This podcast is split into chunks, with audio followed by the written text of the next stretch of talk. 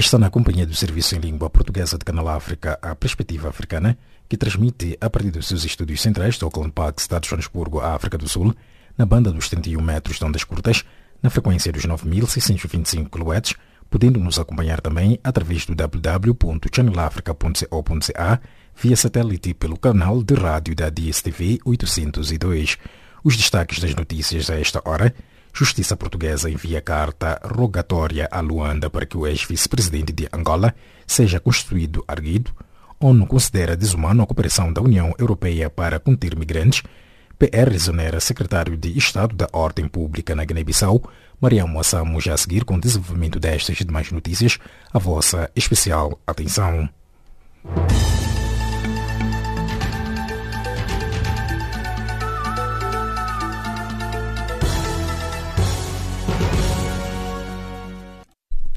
Saudações. O juiz do Tribunal Judicial do, da Comarca de Lisboa enviou uma carta rogatória às autoridades de Angola para que o ex-vice-presidente angolano Manuel Vicente seja constituído arguido no processo Operação FIS. No documento com a data de 7 de novembro, o juiz Alfredo Costa solicita às autoridades angolanas que Manuel Vicente seja constituído arguido nos termos do documento junto, devendo-lhe ser-lhe lidos os deveres e direitos processuais aí constantes.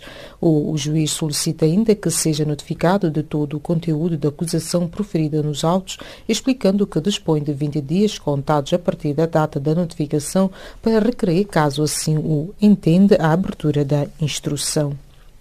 A política da União Europeia de cooperação com as autoridades líbias para interceptar os migrantes no Mediterrâneo e transferi-los para as dizia, espantosas prisões na Líbia é desumana, denunciou a ONU nesta terça-feira. O sofrimento dos migrantes detidos na Líbia é um ultraje à consciência da humanidade, afirma o alto comissário das Nações Unidas para os Direitos Humanos, Eid Rad al-Hussein, num comunicado. No texto, o responsável chama a política da União Europeia de assistência à Guarda Costeira Líbia para interceptar e devolver os migrantes no Mediterrâneo de desumana. O presidente da Guiné-Bissau, José Mário Vaz, exonerou segunda-feira o secretário de Estado na Ordem Pública, Francisco Malam Jatá, segundo um decreto presidencial divulgado à imprensa.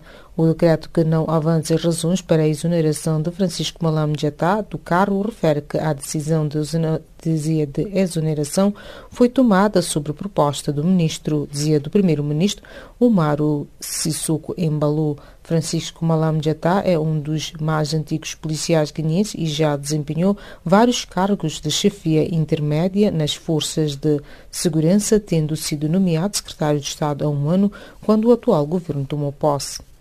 O chefe do exército do Zimbábue declarou nesta segunda-feira a demissão do vice-presidente do país, Emerson Mnangagwa, e reclama o fim disso que qualifica de purga no seio do partido presidencial ZANU-PF. Mnangagwa, muito tempo apresentado como possível delfim do presidente Robert Mugabe, do qual era dizia ele era um fiel, de foi demitido de suas funções de vice-presidente a última semana após um braço de ferro com a primeira-dama Grace Mugabe, que se encontra em posição ideal para suceder ao seu esposo. O Congresso Nacional Africano ANC, partido no poder na África do Sul, desmentiu segunda-feira as alegações segundo as quais esta formação política estaria com intenções de destituir o seu secretário-geral, Gwende Matache. Segundo um comunicado na cidade do Cabo, este partido, abalado por uma série de escândalos ligados ao presidente Jacob Zuma, realiza uma reunião especial do seu Comitê Executivo Nacional em Pretória. Informações não confirmadas davam conta de acusações feitas por uma facção de apoio apoiantes do Zuma e da sua ex-esposa Nkosazana Dlamini Zuma contra Matacha, a quem acusam de fazer campanha para o vice-presidente Cyril Ramaphosa. O exército nigeriano anunciou segunda-feira a abertura de uma investigação sobre as circunstâncias em que um sargento-maior matou a tiro quatro companheiros seus domingo antes de virar a arma contra si mesmo em Chibok, no nordeste da Nigéria. O incidente ocorreu na mesma cidade, onde mais de 200 alunos de uma escola secundária foram sequestrados em abril de 2014 por terroristas do grupo extremista islâmico Boko Haram, indica o exército num comunicado. A quarta edição do Fórum Internacional de Dakar sobre Paz e Segurança em África arrancou esta segunda-feira em Diamini de Amniadio, a cerca de 40 km a leste da Dakar, capital senegalesa, numa cerimônia presidida pelo chefe de Estado senegalês, Macky Sall. A cerimônia da abertura contou com a presença dos presidentes do Mali, do Ruanda, bem como do primeiro-ministro do Chad, do presidente da Comissão da União Africana e do ministro francês das Forças Armadas. E desta colocamos ponto final às notícias de política do Serviço de Língua Portuguesa de Canal África. Fique já assim com Milton Malulek na página do Caleidoscópio.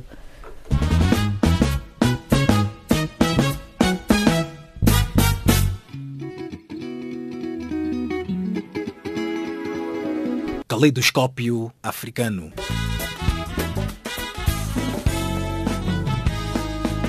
O som da África para o mundo.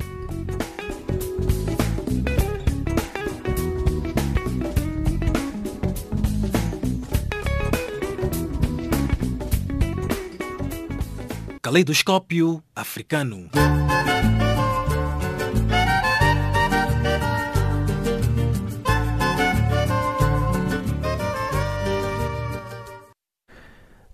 Calorosas saudações e bem-vindos à nossa página do Caleidoscópio. Os conflitos interfronteiriços com Malawi estão a preocupar o governo moçambicano. São conflitos que um dia poderão degenerar, degenerar em violência caso os malauianos não contenham os seus ânimos e aventuras. Faustino Igreja, a partir de Blantyre, tem os pormenores. Os conflitos interfronteiriços com Malau estão a preocupar o governo moçambicano. São conflitos antigos que remontam desde a década de 60 e que depois da independência de Moçambique agudizaram-se, levando o governo falecido presidente Samora Machel em 1986 a ameaçar a lançar mísseis contra o Malawi. Graças aos esforços diplomáticos, tudo tem sido feito para que um dia os conflitos entre Malawi e Moçambique não se degenerem em violência Esta semana, o governador da província moçambicana do Niassa, Arlindo Chilundo, manifestou a sua preocupação pela prevalência de conflitos com Malawi, afirmando que os malauianos devem conter os seus ânimos e aventuras. Niassa, uma das mais extensas províncias moçambicanas, tem uma longa fronteira terrestre, lacustre e fluvial com Malawi e os malauianos aproveitam-se do fato da fronteira moçambicana e malauiana não estar vedada para entrar ilegalmente em território moçambicano, onde exploram de forma desenfreada os recursos naturais do lado moçambicano. Para além da exploração de recursos naturais, os malauianos agridem os moçambicanos e destroem alguns bens, sobretudo celeiros, não obstante as comunidades ao longo da fronteira comunicarem-se na mesma língua. A situação mais preocupante prende-se com a destruição ou vanalização de marcos fronteiriços pelos malauianos, comprometendo o processo de reafirmação fronteiriça entre Moçambique e Malawi, conforme estabelecido pela União Africana. Malawi e Moçambique são dois países diferentes, com soberanias totalmente diferentes e que a delimitação de fronteiras que foi feita é para ser respeitada. Ao longo da fronteira, às vezes, tem retirado marcos para ver se aumentam um pouco mais as machambas deles. Por exemplo, há três dias nós tivemos um incidente em que um líder comunitário uh, malauiano uh, veio com a sua população e veio vigarizar alguns nossos populares que estavam a trabalhar, a preparar a machamba para a sementeira do arroz. Foi um incidente que foi prontamente reportado ao governo do Malawi e resolveu-se. Essas coisas, infelizmente, vão acontecer até que os nossos vizinhos comecem a perceber que uh, e Moçambique são dois países totalmente diferentes. Moçambique preocupado com a escalada de conflitos interfronteiriços protagonizados pelo Malawi. Esta questão já mexe com vários quadrantes da sociedade moçambicana, levando o quadro sénior do Estado moçambicano, Félix Mambule, a comentar com alguma preocupação. Ficamos muito tempo sem reafirmarmos as fronteiras e em algum momento nós não temos uma fronteira física, digamos a dizer que aqui termina Malau, ali começa eh, Moçambique. Isso tem trazido certos problemas neste exercício que foi feito, o último exercício, eh, chegamos a situações em que havia aldeias que estavam do lado de Malau e, são, são de Moçambique. Em certo momento a pessoa tem a sua casa dividida pela fronteira. Então, ao longo da fronteira é preciso um grande investimento para criar uma certa estabilidade ao longo da zona fronteiriça e a partir daí é, é possível, de facto, encontrar, uh, uh, falar-se já de quem é quem. Porque muitas das vezes a pessoa tem uma chamba no Malau e vive em Moçambique. A pessoa tem uma chamba no Moçambique e vive no Malau. Enfim, é, há todo um trabalho muito grande atendendo à extensão da fronteira que temos com Malau. Conflitos interfronteiriços entre Moçambique e Malawi, a partir de Blanteia, Faustino e Igreja. Mulheres brasileiras protestaram nesta segunda-feira contra o projeto de emenda constitucional 181 que pretende criminalizar o aborto em todos os casos no Brasil, inclusive após estupros.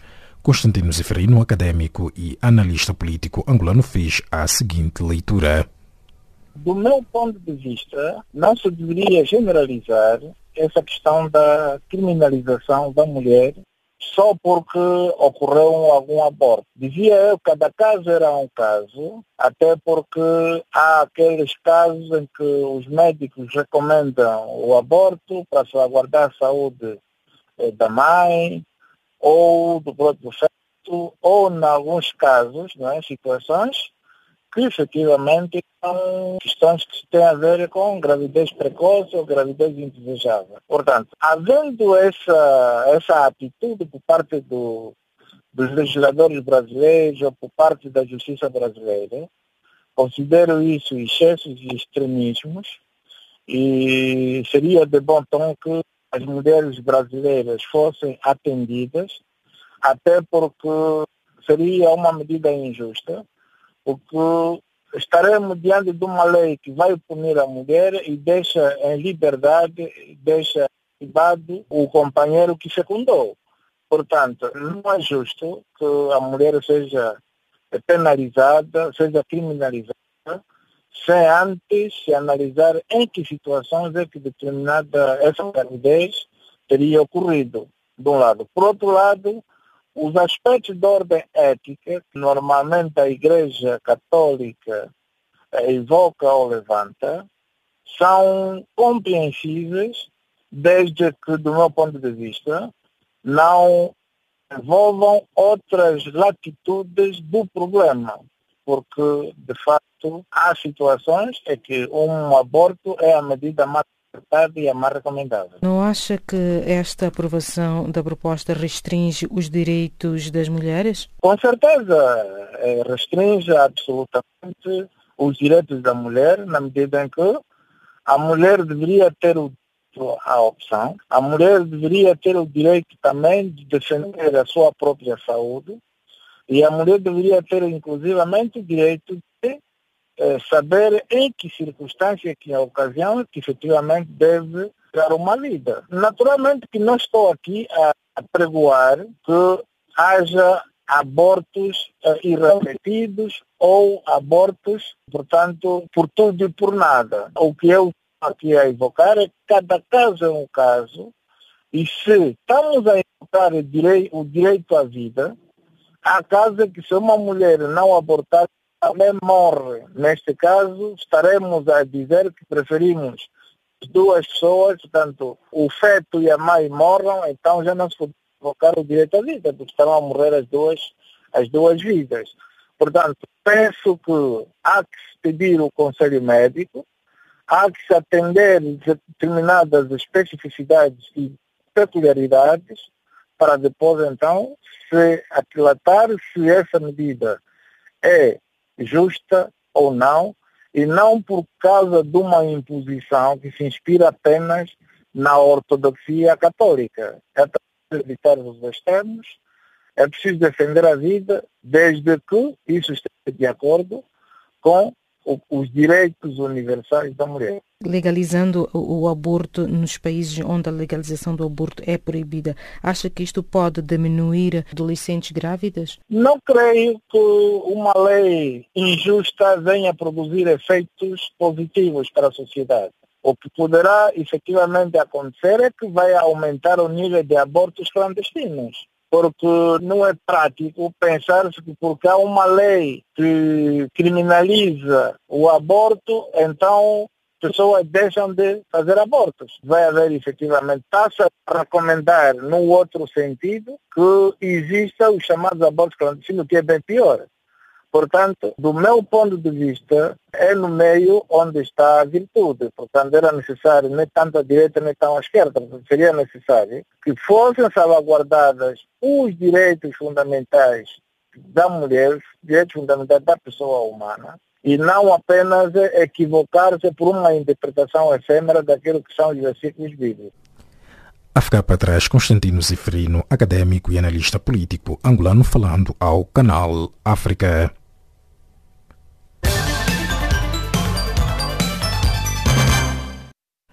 O embaixador da Cuba na África do Sul, Fernandes Carlos Cócio, termina sua missão dentro de dias. Canal África teve o ensejo de o entrevistar para falar do estágio das relações bilaterais entre Cuba, a África do Sul e com os outros países africanos, para além da sua estadia em Angola durante o tempo da Batalha de Cuito com a Naval.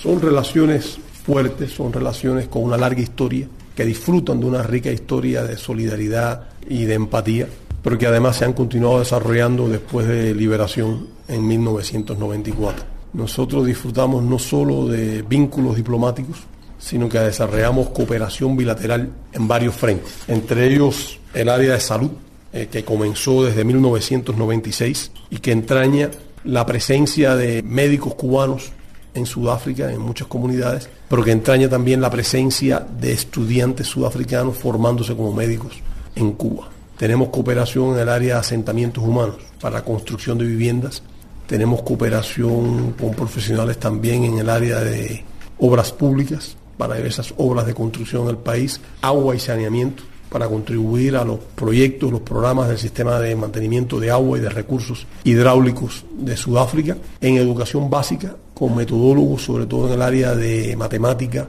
y de ciencias física y química, y también tenemos colaboración con el sector militar, con las Fuerzas Nacionales de Defensa de Sudáfrica.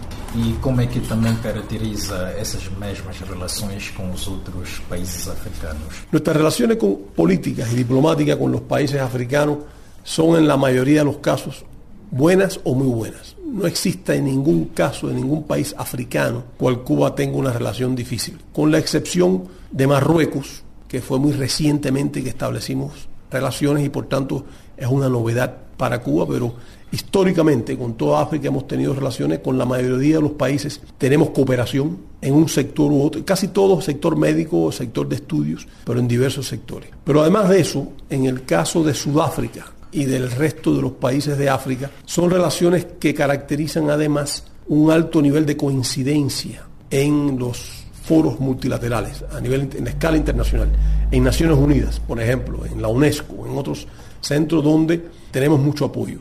Esto no es exacto en, el caso de todos los países africanos. En el caso de Sudáfrica con seguridad. Pero por lo general con todos los países tenemos buenas relaciones más en unos que en otros. Pero tenemos respaldo y tenemos coincidencia en los temas de la agenda internacional. Olhando um pouco para a história, sabemos nós que a União Soviética terá inspirado muito a Cuba como outros países, digamos, africanos.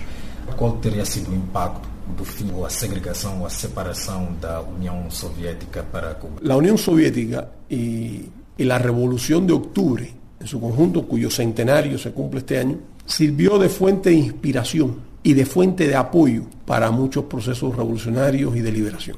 En el caso de Cuba, la lucha revolucionaria en Cuba no recibió apoyo ninguno de la Unión Soviética. Esa es la verdad. Ni siquiera había contacto en esa época. Pero después del triunfo de la revolución, Cuba disfrutó de una gran asistencia solidaria, ayuda solidaria de la Unión Soviética. En buena medida puede decirse que la capacidad de Cuba para resistir la ofensiva del imperialismo en los primeros años de la revolución, para defenderse, para desarrollarse, para formar sus recursos humanos, estuvo altamente vinculado a la asistencia y la ayuda que recibió de la Unión Soviética. Y de igual modo, la historia registra que la Unión Soviética la Revolución de Octubre sirvieron de inspiración a los procesos revolucionarios y de liberación en África. Muchos líderes de África, Amílcar Cabral, Agustino Neto, Nelson Mandela, muchos de los dirigentes de este país fueron inspirados en la Revolución de Octubre. Y además de eso, ningún país del mundo ofreció más ayuda material al proceso de descolonización y liberación de África que la Unión Soviética. Cuando se ocurre el desmembramiento y la desaparición de la Unión Soviética, puede decirse que fue un golpe duro para todos los procesos revolucionarios a nivel mundial, incluido Cuba, porque se perdía a un amigo solidario, fuerte, comprometido, que a partir de entonces dejó de estar. Pero además porque significó un golpe ideológico a las corrientes progresistas, a las corrientes de pensamiento avanzado y revolucionario a nivel mundial. Para Cuba significó un golpe material inmenso. La economía cubana cayó en cuatro años en un 34%, con un impacto para la vida de todos los cubanos. Nosotros empezamos a carecer de todo. Desde entonces logramos resistir, recomponernos y tratar de continuar con grandes limitaciones la senda del desarrollo. Algo similar sucedió en varios países de África. En ninguno con el golpe material que significó en Cuba porque no había el nivel de vínculo ni el nivel de dependencia. Y porque Cuba además tuvo que enfrentar eso con la presencia del bloqueo económico de Estados Unidos contra nuestro país que está dirigido a, estrangular la economía cubana. A Cuba teria participado de várias revoluções africanas e com destaque para países como Moçambique, Cabo Verde, como disse, Angola e demais. E Sua Excelência andou envolvido em Angola. Pode nos falar dessa experiência, sabendo que uma das batalhas travadas naquele país teria, em grande parte, resultado na independência de Namíbia, como também da África do Sul. Falo da Batalha de Cuito-Conaval. La presencia militar de Cuba en África, en Angola específicamente, que es el esfuerzo internacionalista más grande de Cuba, respondió a una solicitud del gobierno del MPLA, dirigido por Agostino Neto, de recibir ayuda en el momento en que la soberanía de Angola estaba amenazada por la invasión extranjera, en aquel momento de Zaire, del gobierno de Mobutu Sese Seko, y por el sur de las fuerzas racistas de Sudáfrica. Y Cuba acudió.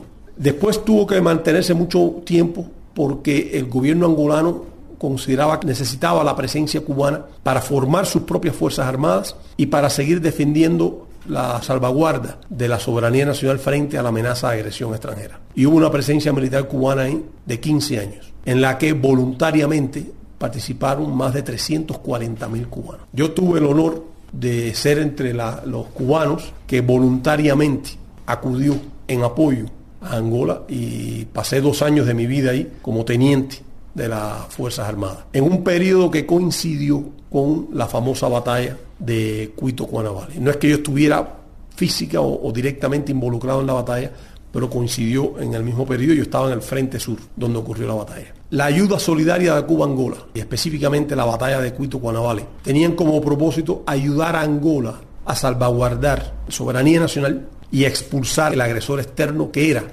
las fuerzas racistas de la Sudáfrica de la apartheid. Palavras de Fernandes Carlos Cócio, embaixador de Cuba na África do Sul, que vos falou de Pretória.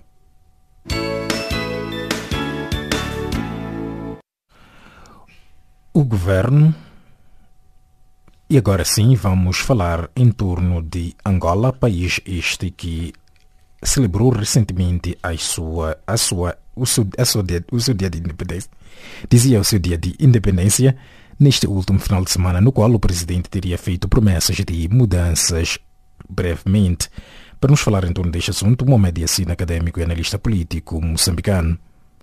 Primeiro que Angola está a caminhar para uma transição que até pode ter sido entendida no início como uma transição pacífica, mas, no meu entender, vai mexer com aquelas bases do suporte do antigo presidente da República, neste caso Eduardo Santos. Daí até poder-se dizer que o pior inimigo do MPLA atualmente é, na verdade, o atual presidente da República. Por quê? Porque as políticas que está a implementar ou que decidiu seguir são políticas que vão em contramão com aquilo que era a política anterior do presidente Eduardo Santos, mas que não quer dizer que sejam políticas erradas, sejam políticas certas. A ver em relação à decisão que pretende tomar. Sabemos todos nós que qualquer pessoa que seja politicamente exposta, neste caso, estiver numa posição de decisão, praticamente em termos de negócio, há sempre conflitos de interesse. É preciso olhar que, por exemplo, enquanto Moçambique segue com alguma rigidez a lei de probidade pública, Angola não faz o mesmo. Sou de crer que, de uma certa forma, o atual presidente quer introduzir uma lei de probidade pública de forma que os conflitos de interesse não batam de cara com o governante. E isto é positivo. É diferente daquilo que existia anteriormente, onde, por exemplo, a filha do, presidente José Eduardo Santos interferia diretamente na política bancária de Angola. Então, tínhamos também o filho do presidente a ser diretamente responsável pelo fundo do Estado, pelo fundo soberano. Então, temos questões que o atual presidente não ser uma questão de perseguição a ninguém, mas o objetivo claro de introdução de políticas claras que possam separar governante que tenha poder em alguns ciclos com o negócio direto. Eu penso que são ideias certas que se conseguir implementar, Angola será diferente a curto e médio prazo. Recentemente, isto na última semana, o atual presidente teria visitado a província de Cabinda, a província esta que até hoje registra uma estabilidade, isto pela existência de uma força que luta pela independência e também reivindica melhores condições para esta província, um movimento que não havia sido feito pelo seu antecessor.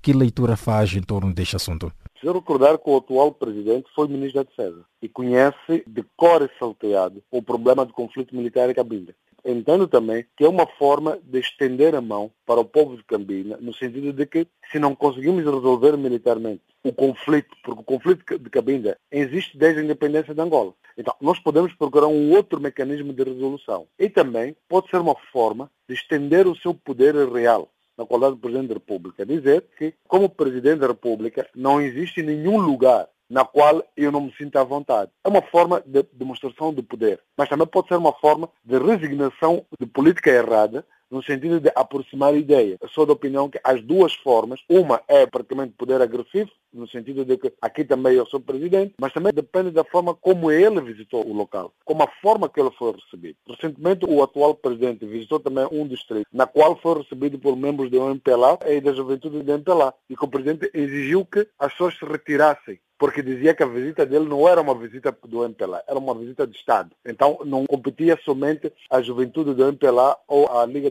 Feminina do MPLA recebê-lo, mas todo cidadão. Aí o presidente marca a diferença no que diz respeito à bajulação e marca uma diferença na abertura em relação aos outros cidadãos que não são do MPLA para poder receber o presidente sempre que ele vier. Então, são sinais positivos que a gente vai ouvindo de Angola, mas que contrastam aquilo que era a posição anterior de Eduardo Santos. E olhando mesmo para esta, digamos, aventura entre aspas do presidente a ter que se desmembrar do que era quase que cultura no tempo de José Eduardo dos Santos e ainda sendo José Eduardo dos Santos presidente do MPLA, isto não poderá criar uma fricção a médio ou longo prazo? Eu acredito que já criou, na medida em que, ao optar por estas ações, porque as ações políticas, uma é o discurso político e a outra é a ação concreta política. E no discurso político nós podemos ter alguém, um presidente com uma certa linhagem, mas em relação à ação, o que impacta no povo real é a ação. Então, o presidente está a ter a ação que contraria aquilo que era o discurso do MPLA como partido. Então, eu penso que, ao ser dado mais espaço, poderá encontrar, dentro do MPLA também, quem o suporta para que assuma a presidência do MPLA. E eu entendo que em África, quando se assume o poder de um país, geralmente tem que se assumir também o poder no partido que o suporta politicamente, porque só assim é que pode ter as decisões certas. E aqui nós estaríamos em conflito entre a Constituição, na qual o presidente teria jurado segui-la, e também o partido, neste caso, que o suporta? Normalmente, o partido que tem o poder político é quem gere também a própria Constituição. Por quê? Normalmente o partido que está no poder tem uma franja de maioria na Assembleia da República e daí onde vêm as leis constitucionais. Por outro lado, mesmo que assim seja, o presidente atual precisa de ter, a nível da presidência do partido, alguém que lhe seja leal, não alguém que o faça frente. E todos nós sabemos que a permanência de Eduardo dos Santos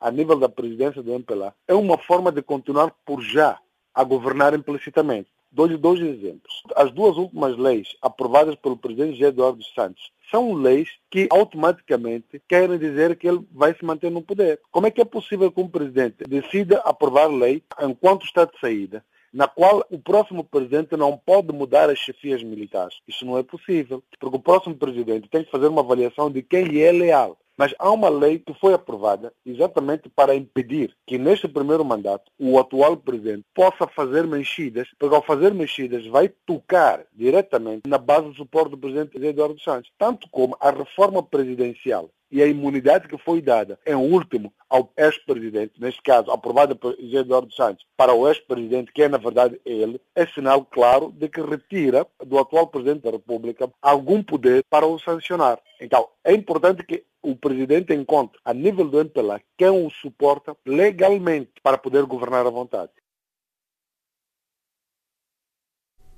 Estas foram as palavras do académico e analista político moçambicano Mohamed Yassin. Agora sim, tempo para a recapitulação das notícias de política na voz de Mariamo Assamu.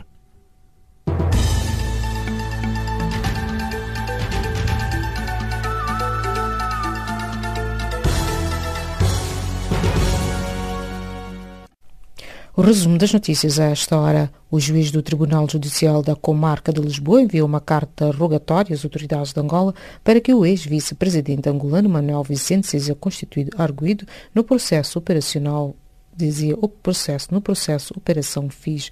No documento com a data de 7 de novembro, o juiz Alfredo Costa solicita às autoridades angolanas que Manuel Vicente seja constituído arguido nos termos do documento junto, devendo-lhe ser-lhe lidos os deveres e direitos processuais aí constantes. A Polícia da União dizia a política da União Europeia de cooperação com as autoridades líbias para interceptar os migrantes no Mediterrâneo e transferi-los para as espantosas prisões na Líbia é desumana, denunciou a ONU nesta terça-feira. O sofrimento dos migrantes detidos na Líbia é um ultraje à consciência da humanidade, afirma o alto comissário das Nações Unidas para os Direitos Humanos, Zaid Rad al-Hussein, num comunicado. O presidente da Guiné-Bissau, José Mário Vaz, exonerou segunda-feira o secretário de Estado da Ordem Pública, Francisco Malam Jatá, segundo um decreto presidencial divulgado à imprensa. O decreto, que não avança as razões para a exoneração de Francisco Malam Jatá do cargo, refere que a decisão de exoneração foi tomada sobre proposta do primeiro-ministro Umaru Sissoko Embalou. O chefe do exército do Zimbábue deplorou nesta segunda-feira a demissão do vice-presidente do país, Emerson Mnangagwa, e reclama o fim disso que ele qualifica de purga no seio do partido presidencial ZANU-PF.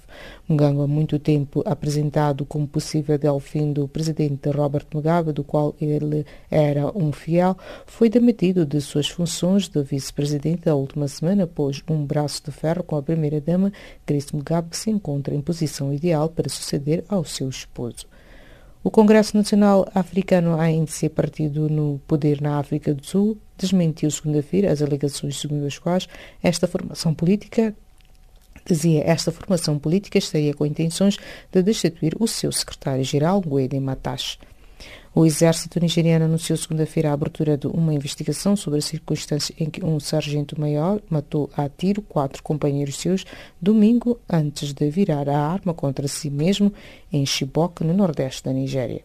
A quarta edição do Fórum Internacional de Dakar sobre Paz e Segurança em África arrancou segunda-feira em Diamniadio dizia Diamniadio, a cerca de 40 km a leste da Dakar, a capital senegalesa, numa cerimônia presidida pelo chefe de Estado senegalês Macky Sall. E desta colocamos ponto final à recapitulação das notícias de política.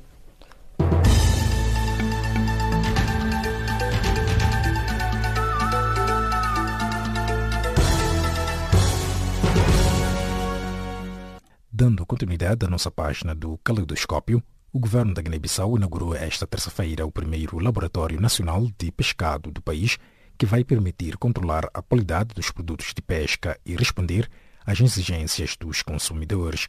Ainda sobre o setor pesqueiro, o ministro das Pescas nega ter pedido uma prenda de 2 milhões de euros à União Europeia para facilitar o entendimento do acordo de pesca entre Bissau e Bruxelas. Casimiro Cajucan elabora.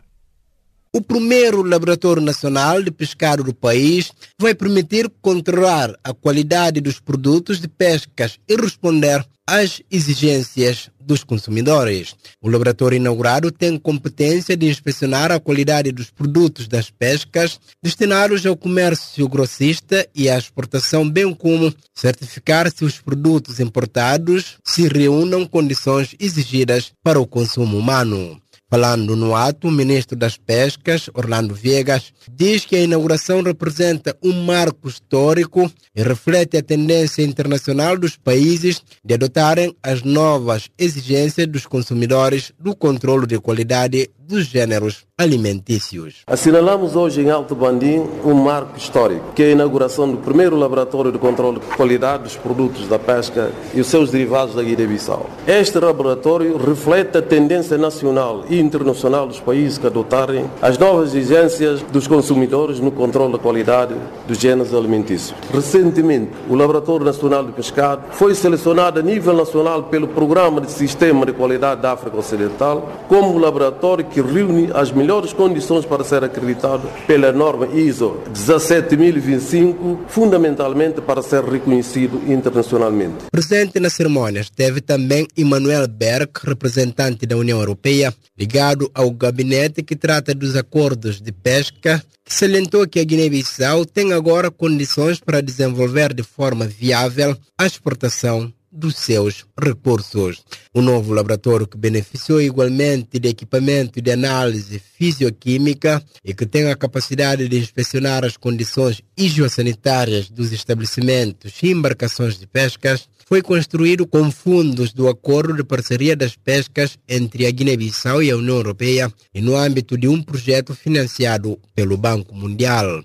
O diretor-geral do Centro de Investimento Pesqueiro Aplicado, Jeremias Francisco Nchama, assegura que o laboratório, ora inaugurado, dispõe-se de qualificações exigidas para o efeito. Em relação à exportação do, dos pescados para o mercado da União Europeia, em relação aos requisitos necessários, o laboratório tem todo o requisito necessário, como pode-se ver, eu acho, já passou aqui, dando visita aos laboratórios, em relação ao equipamento, todos os requisitos já reunimos. Agora, resta a União Europeia a colaborar conosco, porque as exigências delas já cumprimos todas as etapas necessárias. Eu não vejo nada outra parte que ainda falta para cumprir. Já estamos a exportar. Por exemplo, a Coreia do Sul e alguns países da África. Dez anos depois de a Guiné-Bissau ter sido excluída da lista dos países que podem exportar os seus produtos pesqueiros para o mercado da União Europeia devido à ausência de mecanismo de controle, nomeadamente a inspeção higiosanitária e controle de qualidade de produtos de pescas e seus derivados,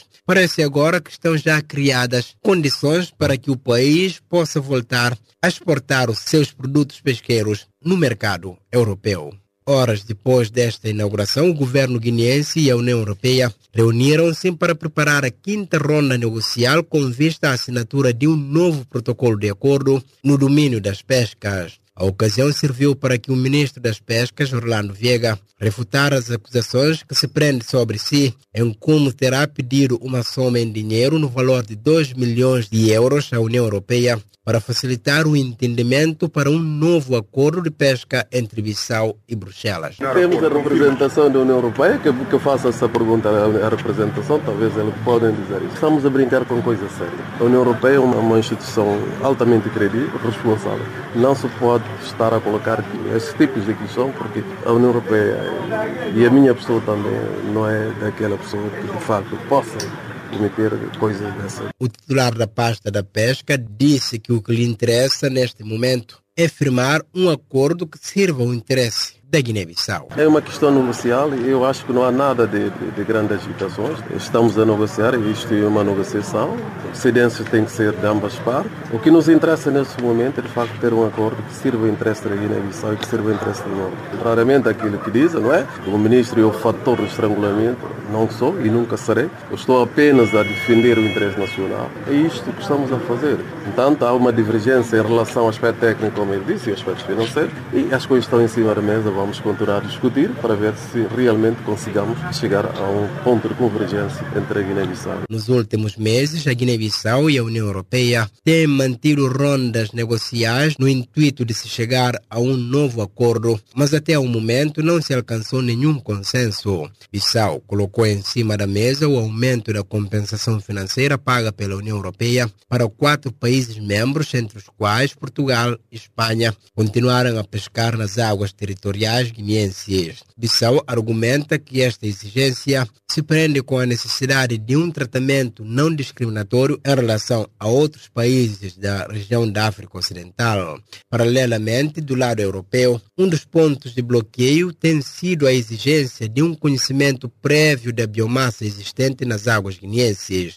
No quadro dos vários contactos já efetuados, a Comissão Europeia tem preconizado que a contribuição financeira seja baseada numa avaliação séria e mais realista dos preços e modalidades. Atualmente, Bissau recebe uma verba de 9,2 milhões de euros anuais no âmbito do acordo concluído há 10 anos com a União Europeia e renovado de 4 em 4 anos, está prestes agora a chegar ao fim, vigorando apenas até 25 de novembro do corrente ano. Casimiro Cajucam Bissau, Canal África.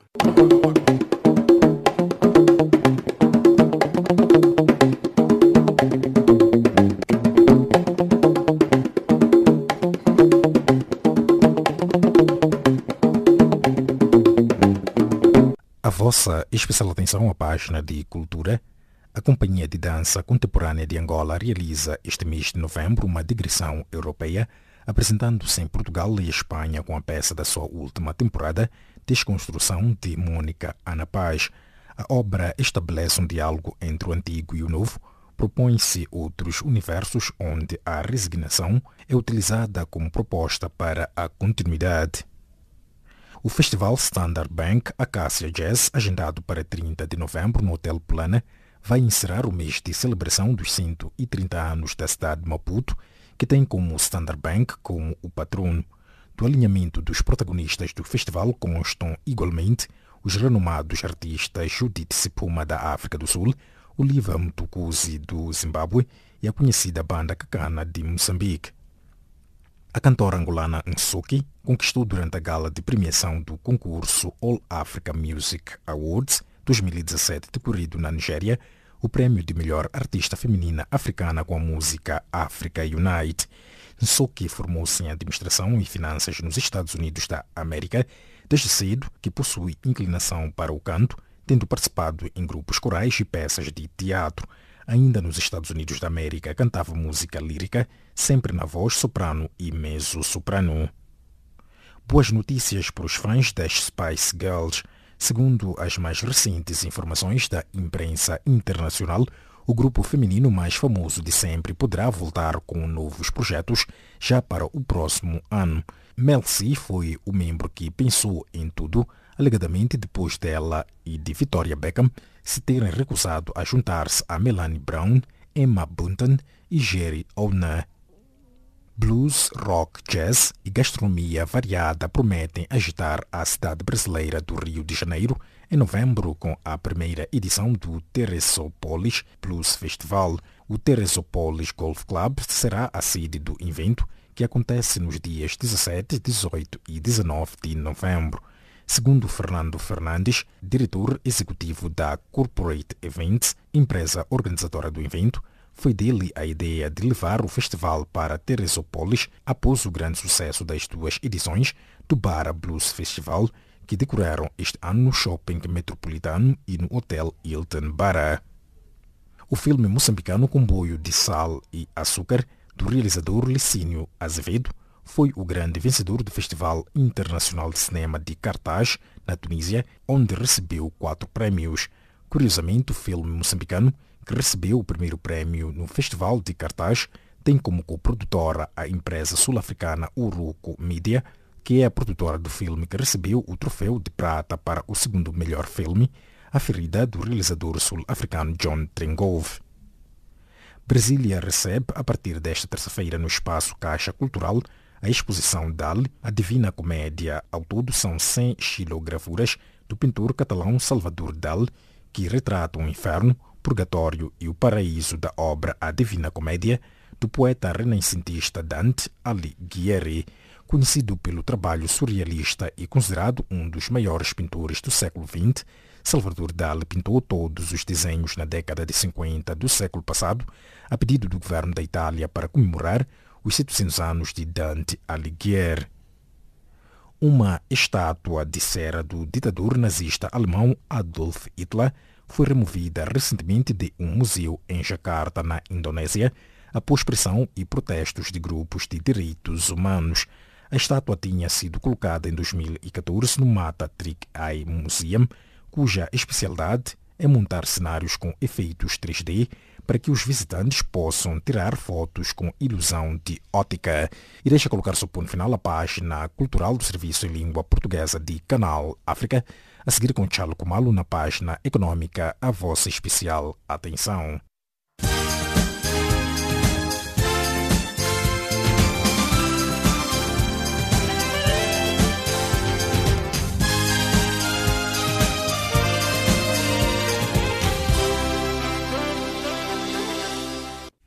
A vossa especial atenção à página de economia do Serviço de Língua Portuguesa de Canal África. O governo saltomense apresenta terça-feira aos seus parceiros de desenvolvimento o Plano Nacional de Desenvolvimento para o quinquênio 2017-2021, avaliado em mais de 380 milhões de dólares, anunciou fonte oficial. Esse plano de desenvolvimento dá unidade aos diferentes instrumentos de política, quer nacional de médio e longo prazo, quer internacional, como a Agenda 2030 das Nações Unidas e a Agenda 2063 da União Africana e também toma em consideração todos os planos e estratégias sectorais, segundo o diretor do Planeamento do Ministério das Finanças, Comércio e Economia Azul, Wilson Bragança. Cinco empresas chinesas com licenças de pesquisa e prospecção mineira estão a realizar estudos para avaliar os volumes de minérios existentes no distrito de Erati, na província nortenha moçambicana de Nampula, para a sua implantação e posterior exploração. Autoridades locais pedem à população que se dedique à pesca.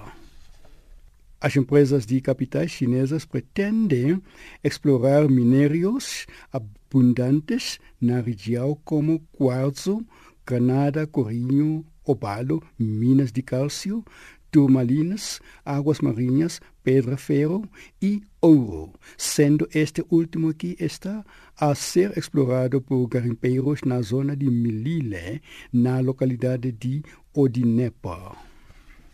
Entretanto, o representante legal do grupo que representa os detentores da dívida pública de Moçambique diz que os credores estão preparados para avançar com as negociações sobre os pagamentos em falta e resolver o default.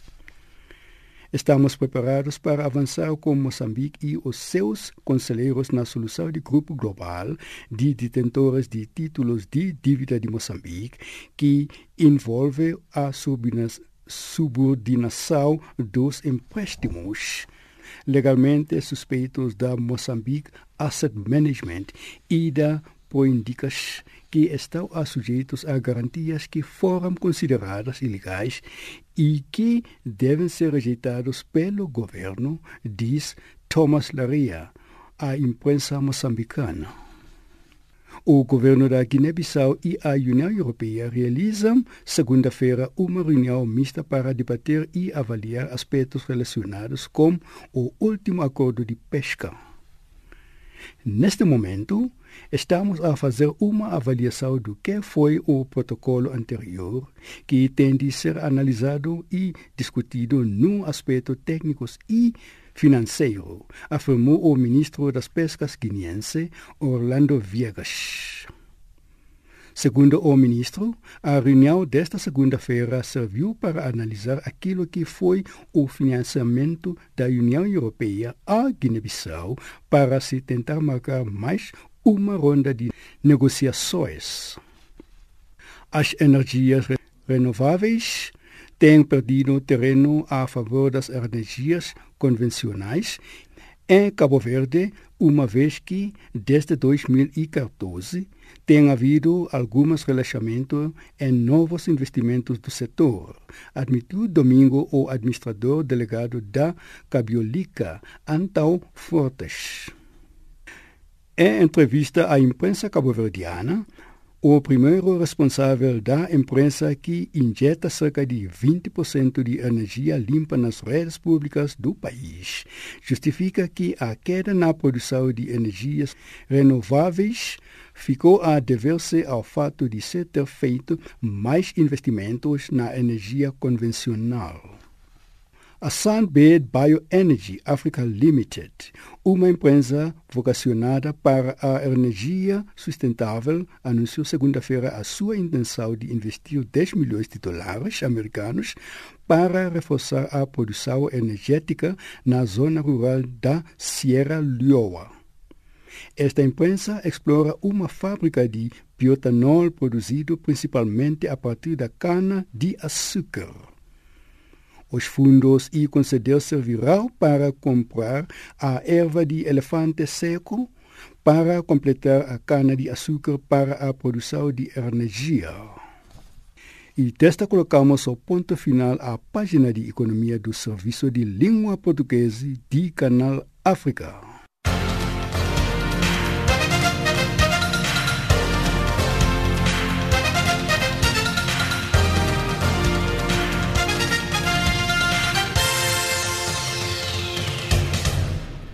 Calorosas saudações.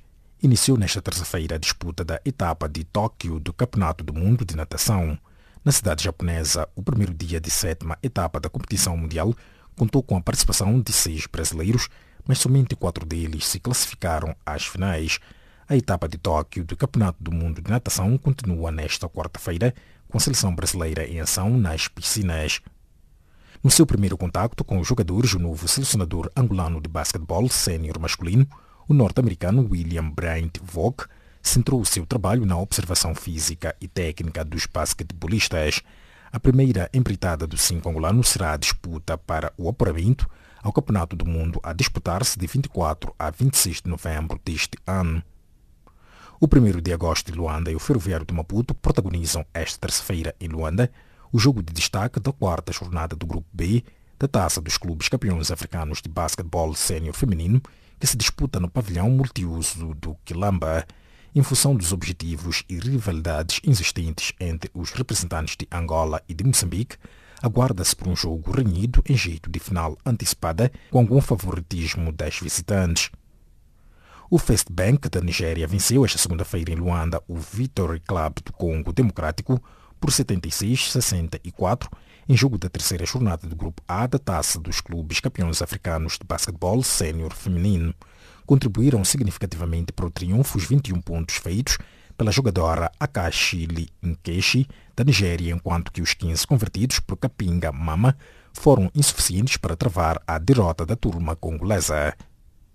O Interclube confirmou esta segunda-feira em Luanda a sua superioridade ao derrotar o Equity Bank do Quênia por expressivos 93-30 em jogo da terceira jornada do Grupo A da Taça de Clubes Campeões Africanos de Basquetebol Sênior Feminino. Logo de início, as integrantes da equipa angolana foram mais eficazes, aproveitando da melhor forma uma certa debilidade competitiva das jogadoras da formação queniana. Sete equipas disputam de 14 a 22 deste mês em Luanda a 39 edição do Campeonato Angolano Sênior Masculino de Hockey em Patins, cujo está em posse do 1 de agosto. As formações do 1 de agosto e da Académica de Luanda são as principais candidatas ao título por possuírem os melhores plantéis, além de terem sido finalistas nas três últimas edições do Campeonato Nacional. Após ter perdido com David Goffin na última segunda-feira, Rafael Nadal anunciou a sua desistência do ATP Finals. Uma lesão no joelho esquerdo afastou o atleta. Não estou pronto para jogar, Lutei imenso, uma vez que seria a minha última partida da temporada. O meu compromisso foi lutar. Falhei demasiadas vezes este torneio durante a minha carreira, diz. A seleção italiana de futebol empatou sem golos esta segunda-feira em Milão, frente à Suécia em jogo da segunda mão do play-off europeu e fica de fora do Campeonato Mundial de 2018 a ter lugar na Rússia. No estádio San Siro, a Itália não foi capaz de superar a desvantagem de 0 a 1 da primeira mão em Estocolmo e estará ausente de uma prova que não falha desde 1958. A Suécia é a 28ª seleção a garantir o apuramento para a fase final do próximo Mundial. A seleção portuguesa de futebol volta esta terça-feira a ter um novo teste na preparação para o Mundial 2018, desta vez perante os Estados Unidos, naquela que poderá ser a última oportunidade de alguns jogadores para convencerem Fernando Santos. O duelo com os Estados Unidos vai ser o último da seleção portuguesa em 2017, numa fase em que já prepara a participação no Campeonato do Mundo da Rússia, prova que não vai contar com a presença dos norte-americanos que falharam a qualificação, algo que já não sucedia desde o Mundial de 1986. Cristiano Ronaldo, internacional português, terá comunicado ao presidente do Real Madrid que quer deixar o clube no próximo mês de junho, quando termina a temporada 2017-2018. Ao que tudo indica, o internacional português terá mesmo pedido a Florentino Pérez que lhe facilitasse a saída depois de ter recusado uma proposta para renovar com o clube. E deixa colocar-se ponto final à página desportiva do Serviço em Língua Portuguesa de Canal África. Gratos pela vossa especial atenção. Prezados ouvintes, chegamos ao termo da nossa presente edição, esta que chegou a cargo de Charlo Comalo, Mariam Assamo e Milton Malulek, formaram dupla na produção e apresentação, na qual contamos com Wiseman Manele na mesa de montagem. Em nome desta vasta equipa, os nossos agradecimentos e novo encontro fica marcado para breve, lembrando que já a seguir estará na companhia do Serviço em Língua Inglesa de Canal África. Boa noite.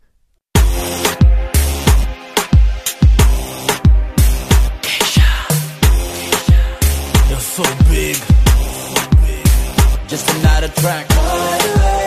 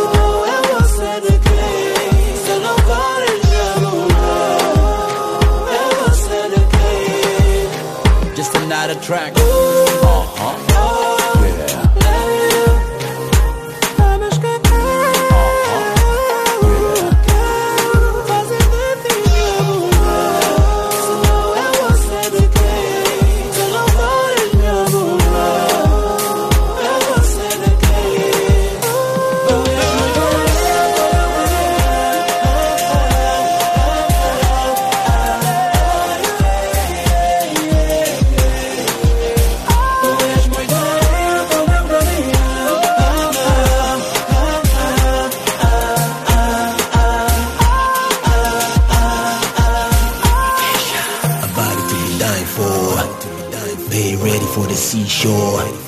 Take my time, keep a high score. Till I meet you on the home floor.